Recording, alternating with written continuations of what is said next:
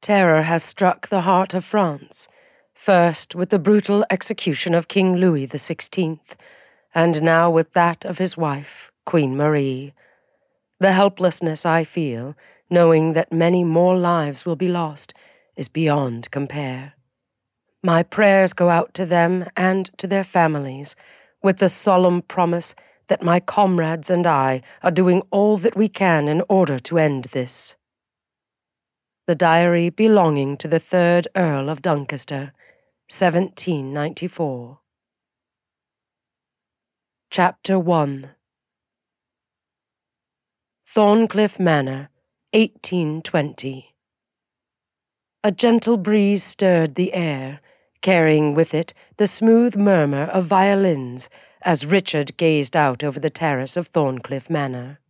The grand estate and guest house where his parents and siblings had chosen to spend the summer while their own home was being renovated sat solidly at his back, a welcome retreat for those who were wealthy enough to afford it. Standing to one side, Richard watched the guests, their gemstones scattering the torchlight while feathers bowed and swayed. Although they wore masks, he was able to recognize a few of those present. Certainly, he had seen many of them from his bedroom window since arriving at Thorncliff a few weeks earlier.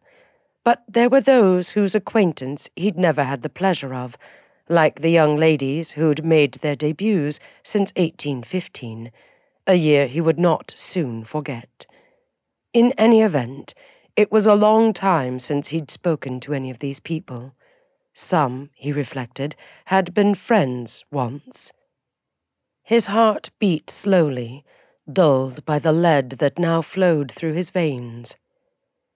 It was briefly forgotten when a gentle voice spoke at his shoulder. Your company is much appreciated this evening, Mr. Heartly. Turning his head, Richard glanced down at his hostess, the incomparable Lady Duncaster. After all. His words faltered, no doubt from lack of usage.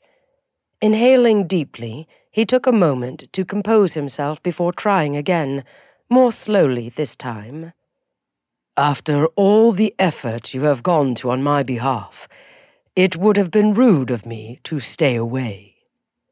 Rigidly, he glanced in her direction, his nails digging against the palms of his hands as he clenched his fists. There was more to be said.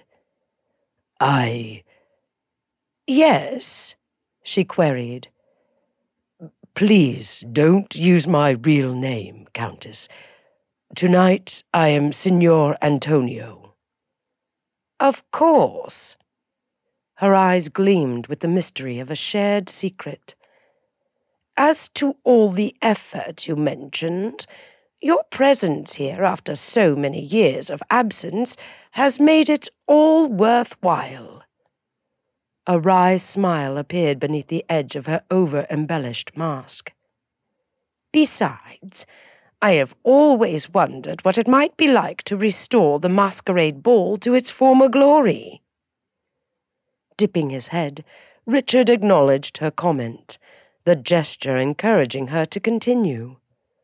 In my youth, my husband and I experienced a traditional one in Venice, before the Venetian Republic fell. Masquerades have since become popular in other parts of Europe, though they generally lack the flamboyance that I initially fell in love with. She shook her head somewhat wistfully, then straightened herself and earnestly asked, What do you think, Signor? Is it grand enough? In Richard's opinion, the extravagance was overwhelming, but since he knew this was probably the effect Lady Duncaster was aiming for, he said, I think you have outdone all other masquerades, my lady. I am certainly impressed. Chuckling, Lady Duncaster slapped his arm playfully with her fan. You are quite the charmer. Do you know that?